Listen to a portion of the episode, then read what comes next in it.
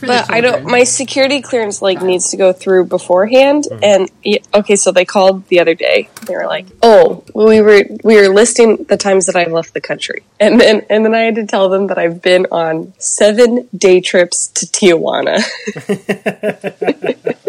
For uh, then Dorcas House, now Vida Joven. Well, at least I had real words, but could you imagine, like, you know, your average San Diego citizen that just, goes for you fun. know, yeah, reason tacos. right? Yeah. Like if you if if I was a normal San Diegan and which I am, and I have been to Tijuana on day trips, That sentence right there would disqualify you. Um, well, so the, see the, here. the hardest part Just for say me I'm a was normal, that human, non-spy San Diegan, not alien. which I am. Hello, everyone, and welcome to this week's episode of the Faith to Go podcast, your one-stop shop for everything you need to have faith discussions throughout your week with your friends and with your family. My name is David Tremaine, and I'm the director of formation here at St. Paul's Cathedral in San Diego. And I'm Maya Little Sonia, and I'm the youth minister. I'm Jackie Pippin and I'm the digital resource curator. And we hope everyone has had a good first week of the Easter season. Uh, like we said last year on this exact podcast one year ago, uh, Easter is a full season, not just one day. So we've got 50 days of Easter leading up to Pentecost, which means 50 days. That's almost exactly the same sentence I said one year ago on this podcast last year. Doing else was the, almost the exact same. Well, is the exact same as your podcast a year ago. The gospel reading. That's right. I, That's was, I wanted you to say it, but you did it. But the gospel reading is the same. Yeah. Um, so we are in the week after Easter. Sometimes at uh, some churches will call this a low Sunday. Or the second Sunday of Easter, right? This, what did I say? You said, well, no, I know it's the first Sunday after Easter, and Yeah. then there's Low Sunday, but I've seen it also as second called- Sunday of Easter, Yes. which No, is misleading, Day, frankly. Easter Day is the first Sunday of Easter. Mm-hmm. Yeah, April 28th this year is the second Sunday of Easter, the first Sunday after Easter, or low Sunday. I don't like that. All three are accurate. Mm. It is, but to be proper with the lectionary, it is Proper. Easter 2, year C. So, um, and uh, actually, Easter 2, year B, which was the reading last year on the Sunday after Easter, is the same as this Sunday's gospel reading, the appearance to the disciples in the. Uh, just after the Easter reading that you heard this past Sunday about Mary Magdalene, uh, Jesus appearing to the disciples and then to Thomas. So, um, last year, uh, on April 8th, we had the podcast that was after this week after Easter. So, if you want to hear six points, you can listen to the three today and then go back a year and listen to the three from last year, and then you'll have six points highlighted from this reading. So I think this is the first time we've ever done the same reading that we've done before. But that's a good practice because the lectionary is on a three-year cycle. So you hear this, at, you'll at least hear the same reading every three years. and that's a promise. And I think that's a cool thing about about the Bible and the Gospels and Scripture in general is that the whole point is that you, depending on what's happening in your life, you're going to see different things. Uh, different things are going to jump out to you from the Scripture. So I read through the Scripture and I knew that we had done it before, and then I listened back to the podcast from last year, and none of the things were the things that I was thinking about talking about from this year. Same. So it's just like it's just a witness to the fact that the the Bible is the living Word of God because it continues to live and change with us as we continue to live and change. Oof, that's good. And so uh, we'll we'll see different things. We'll see things differently depending on our life circumstances, including in this reading. So, um, enough talking about talking about the reading. We're going to actually get to it. Uh, if you want to send us any questions or comments. Uh, or stories from your week of faith discussion or personal reflection, feel free to send them directly to us via email, faith2go at stpaulcathedral.org, or you can send them to us through our website, www.myfaith2go.org, or you can direct message us on Instagram at faith2go. Uh, we would love to hear from you. And uh, like every week, this week's uh, Faith to Go resources are based on the gospel, which we were just talking about. Uh, John 20, verses 19 to 31. And all those resources are available on the website.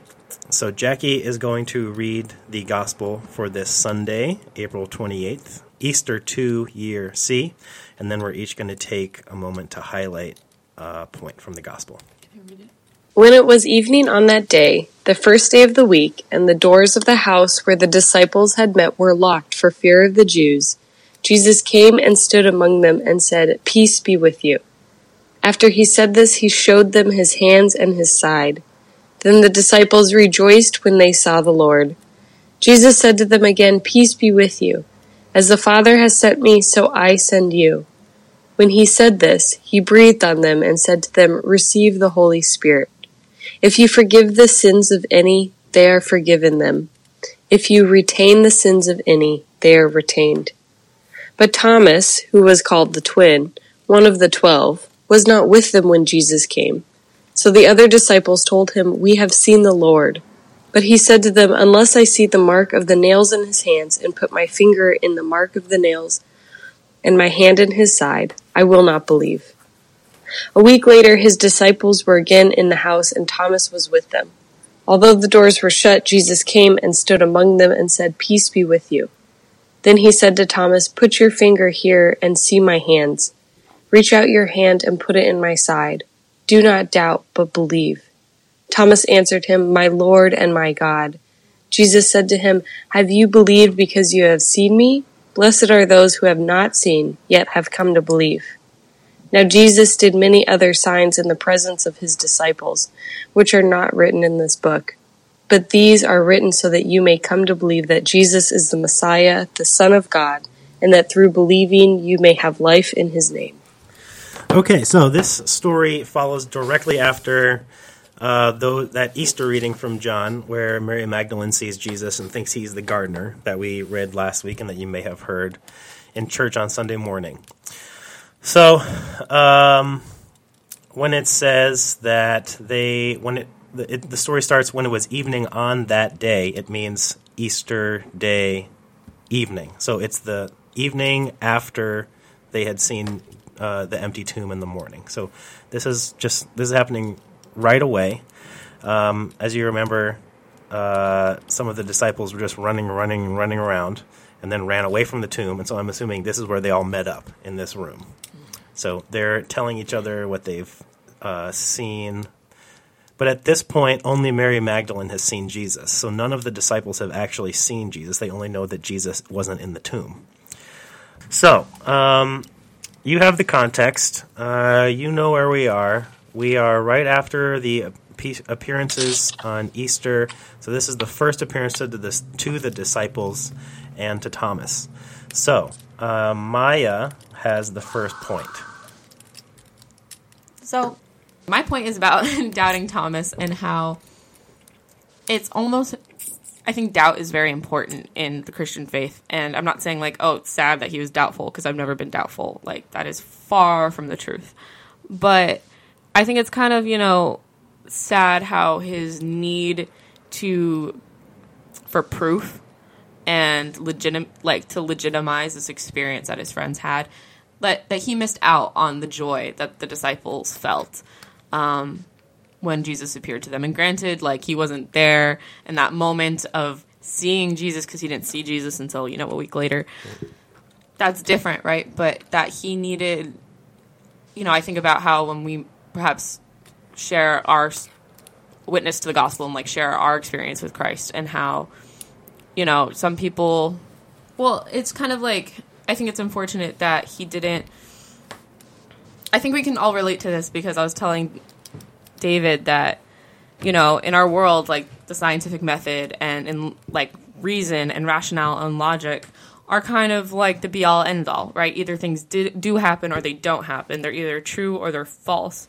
And we don't really hold any space for mystery or not needing to know things. Mm-hmm. What I think has been a loss is our um, hyper, I guess, the, the great value that we put in, you know, systematic empirical reasoning and not enough in just like divine mystery and holding things loosely and that we to a point where we can kind of miss out on the joy that comes from experiencing miracles and letting the experience drive us and our interaction and our relationships and those feelings rather than like, well, what's happening right now? Let me rationalize this. And I was talking about how trying to rationalize things and explain things away is just like another form of control and how we try to sort of tame crazy ideas that seem crazy to us. It's like we always try to, you know, well, maybe this happened or this, this, and this. We always have theories and hypotheses, hypotheses and justifications for why or how things happen. Um, but that's just we're just trying to control it to make ourselves feel comfortable, and not knowing is the scariest thing for me. You know, not knowing, and for all of us, right? Not knowing what happens after we die. You know, kind of a big one. Not knowing, you know, why we're here and what our purpose is, but also not knowing, for example, why horrible, horrible acts of violence happen, or not, or but always needing to assign value, justification, reasoning, and process to things can be harmful and difficult, and needing to assign meaning to them, and can really just be really difficult. And I think when we surrender those things, we become. When he's saying, "Blessed are those who see yet come to believe," it's kind of like not saying you're like more holy or more, you know, sanctified than those who doubt, but it's more you are liberated from the curse and the burden of always needing to figure everything out. You know? Mm-hmm. Mm-hmm. Yeah. Yeah, because like it's because the idea of blessed are those who do not see and yet believe is like it makes me think of that like in like the mystical strain of Christianity, like the emphasis on darkness and un unknowability, but mostly like the the idea of like this like luminous darkness, this mystery, this void that is like the mysterious, that is God, that is the divine. It's like you there is something about Fertile darkness. yeah that like that not seeing is the thing that leads you to believing in a deeper way than just knowing facts like the the knowing that is deeper than knowing I mean, St. John of the Cross said, like, following God is like walking in the dark with your eyes closed. right and st john of the cross called it the dark night of the soul for Yeah. a reason you know it's like it is a dark night because you do not know and nothing everything that you were certain about is uncertain again Right. it's gone but And- that's kind of how god works that's like how the whole thing happens it breaks apart your certainty so if you are certain about any about a thing I, it's almost guaranteed that that thing is not god Yeah. Ooh, that's so good. and and so it's like you could do but but think about all the things you've ever been certain about in your life that you aren't anymore Yeah. like it's not a new phenomenon for any of us Or maybe even things that we are certain about and have come to a consensus to in a society we could know more about. We haven't entirely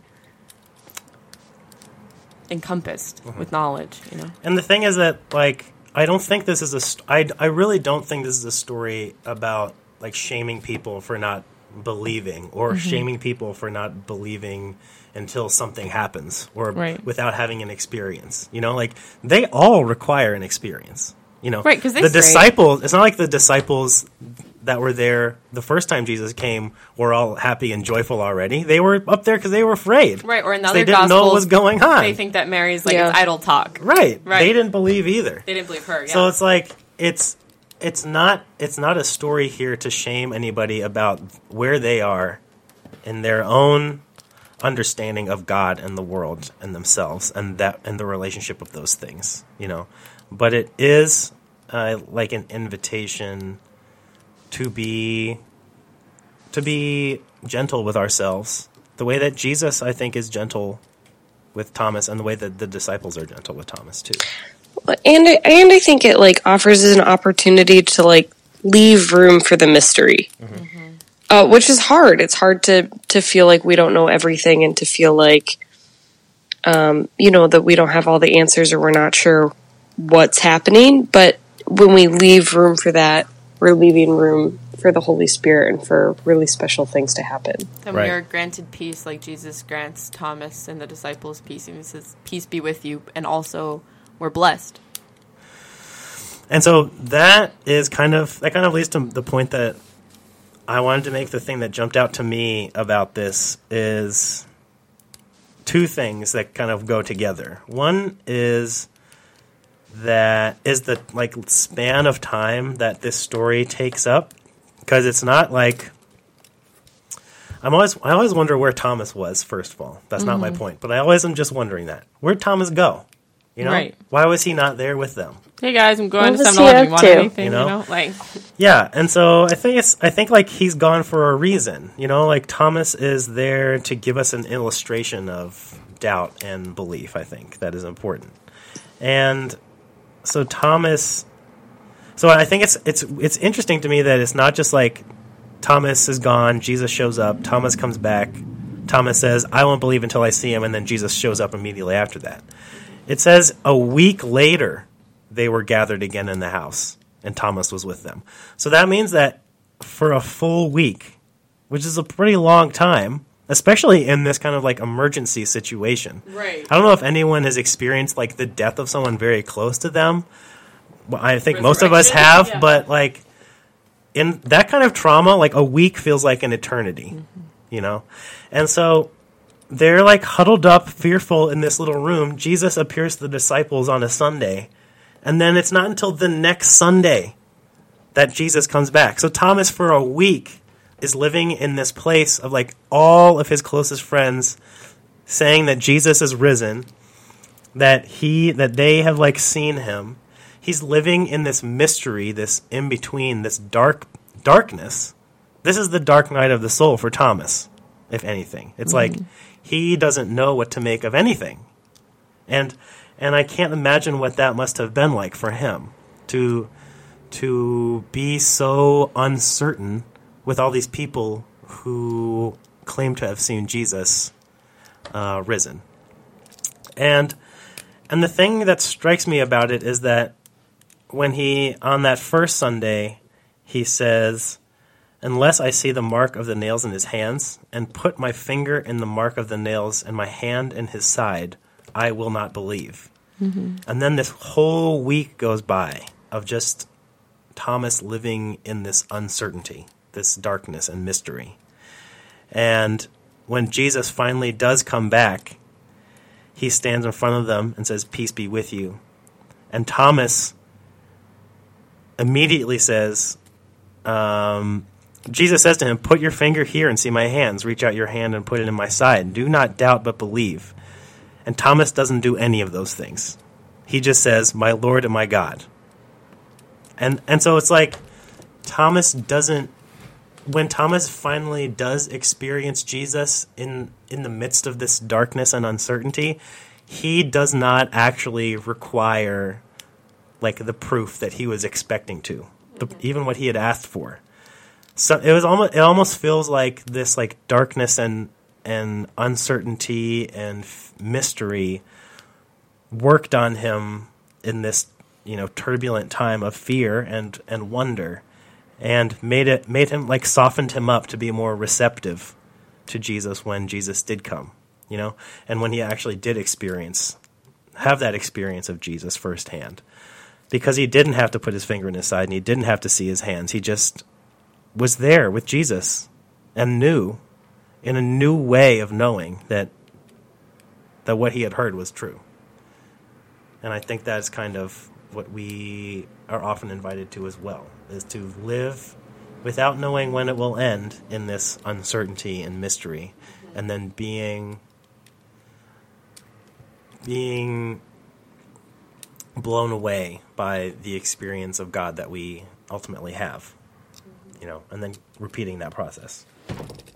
Well, I think that that does lead directly into my point of, you know, like where we are in our faith journey. And we can be in these groups of people and, and people are at different stages in their faith journey. And Thomas, because he wasn't there that first time, is in some ways could be viewed as a little behind the other disciples, but that he didn't have that experience or that time or that waiting or that opportunity to be at that place yet.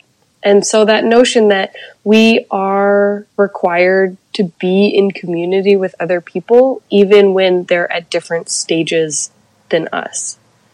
and that a, full faith journey includes a lot of ups and downs and ups and downs as you doubt and as you question but also as you rejoice and experience new things in life and so that notion that we live in community and we are better christians by surrounding ourselves that are on different parts of their faith journey so that we can learn from them and also help them when they're at hard parts in their journey. Yeah, and I think that the the disciples this story is a witness to that. Again, thinking about how the like the distance in time between the first appearance to the the uh, ten and then to Thomas with them is you know they they were together with Thomas in this one place and the rest of them in another place, kind of spiritually and emotionally, for a week. Like it wasn't just it wasn't like I said, it wasn't immediate. So Right. they're like they're holding the space for Thomas's doubt, it seems like. You know, because he's still it's not like he left. Like this didn't cause a rift Right. so They that he left Right. the group. You know, Right. It was like they were all he was holding space for their belief, and they were holding space for his doubt, and they were all kind of there together in that and holding that mm-hmm. gently until Right. until he had this experience, They could all rejoice together. right? And then they have they have a new experience of Jesus as well. You know, all together mm-hmm. because of the space that they've created for one another. Because it's not like Jesus appears to Thomas alone; he comes back and and is with all of them again. So, yeah, I think I think it is a cool thought about like how we are in community with one another that that none of us have our finger on it, you know. No. And we may all be at different levels of like knowledge and experience of religion and Christian tradition or religious traditions.